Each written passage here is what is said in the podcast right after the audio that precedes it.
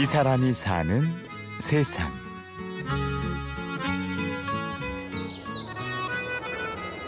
그 10분 남짓한 시간 동안 조용히 그냥 자연을 느끼면서 자연의 소리를 들으면서 그렇게 있었는데요.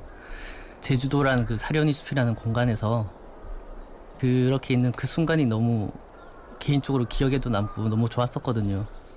뭐 단어로 표현하면 경이로울 정도인 것 같아요. 음, 그 사린숲을 걸어 나오면서 어, 결심을 하게 되었죠.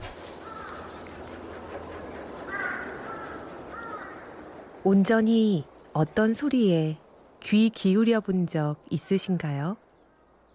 여기 제주도의 한 숲에서 들려온 소리에 인생이 바뀐 두 남자가 있습니다. 어, 영화 현장에서 동시 녹음 일을 하고 있고요. 예, 김창훈, 전영기라고 합니다. 뜻한 바 있어 어, 이런 제주 soundscape, DMZ soundscape라는 앨범까지 예, 만들게 되었습니다. 현재 시간을 이렇게 녹음을 해서 남긴다는 것 자체가 되게 의미 있는 작업의 일환이 될 것 같은 생각이 들었었거든요. 영화를 위한 소리, 다큐멘터리를 위한 소리가 아니라 오로지 소리가 주인공이 되는 프로젝트.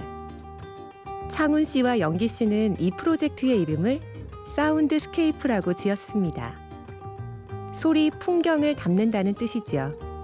첫 번째 장소로는 제주도를 선택했습니다. 제주의 10개의 소리를 앨범에 담았는데요. 공항 근처의 도두동부터 시작해서 음, 여기저기 이제 다니게 됐는데 사실은 뭐 저희 나름대로 어떤 컨셉을 여행이라고 생각을 했고요. 그래서 이제 근사한 저희의 표현을 만약에 저희가 자화자찬한다면 소리 채집가, 네, 소리 여행가, 네. 사려니 숲, 아부 오름, 한림 민속 5일장. 창훈 씨와 영기 씨가 소리 채집을 떠난 곳들입니다. 두 사람은 제주의 소리들을 하나의 앨범으로 묶어 지구의 리듬이라는 제목을 붙였지요. 감히 제가 그 타이틀을 이제 지구의 리듬이라고 붙였는데 그 또 다른 지구의 리듬을 느낄 수 있는 장소가 어딜까에 고민해서 막연하긴 했었는데 어, DMZ라는 공간이 생각이 났고 DMZ 쪽 가본 적이 없었고 음, 모험 같았어요. 그런데 예, 진행되게 되었죠. 제주도 다음 장소로 두 사람이 선택한 곳은 비무장지대 DMZ였습니다. 일반인들의 출입이 제한된 공간이니만큼 소리를 담는 과정도 쉽진 않았죠.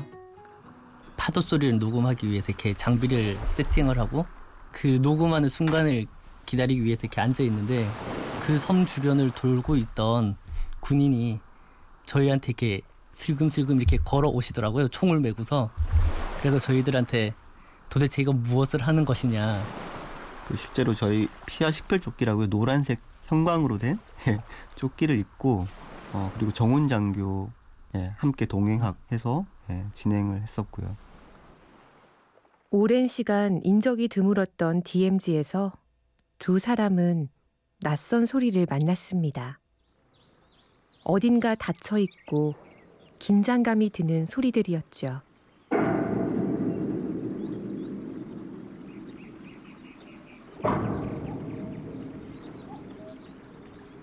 대표적인 소리로 이야기할 수 있는 거는 안동철교의 소리인 것 같아요. 아침에 이제 기온이 오르면서 그 철교에서 자연스럽게 나는 그 철끼리 부딪히는 소리 그런 음, 좀 독특한 예, 그 DMZ 지역의 어떤 소리 색깔을 표현해 줄 수 있는 어, 소리가 안동철교에서 녹음한 사운드스케이프인 것 같습니다.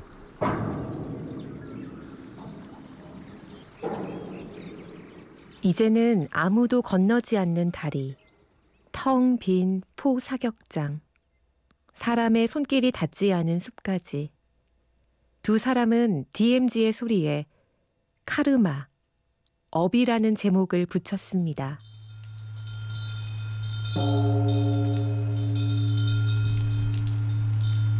그 도피한사라는 사찰에서 음, 범종 소리와 비바람 소리, 그리고 풍경 소리, 그 소리를 들으면서 무거운 주제인 것 같은데 예, 카르마라는 업이라는 제목을 생각하게 되었습니다. 창훈 씨와 영기 씨는 사라져가는 공간을 소리로 기억하려 합니다. 누군가 남기지 않는다면 이런 소리가 존재했다는 것조차 잊혀질 테니까요. 또 다른 표현으로 소리 사진이라고 이야기를 하는데요. 좀 사라지는 소리에 대해서 좀 안타까움이 있고요. 그리고 그런 변화되는 소리의 기록들을 누군가는 또 해야 된다고 생각이 들었고요. 소리에 귀를 기울이다 보면 자연스레 우리네 삶의 모습들을 들여다보게 됩니다. 삶이 변하면 소리도 따라 변하고 삶이 평화로운 곳에선 소리도 하모니를 이룹니다. 자연 소리를 녹음하다 보면 어떤 하모니를 이루고 있어요. 덩치가 큰 동물이라고 제일 큰 소리를 내는 것도 아니고요.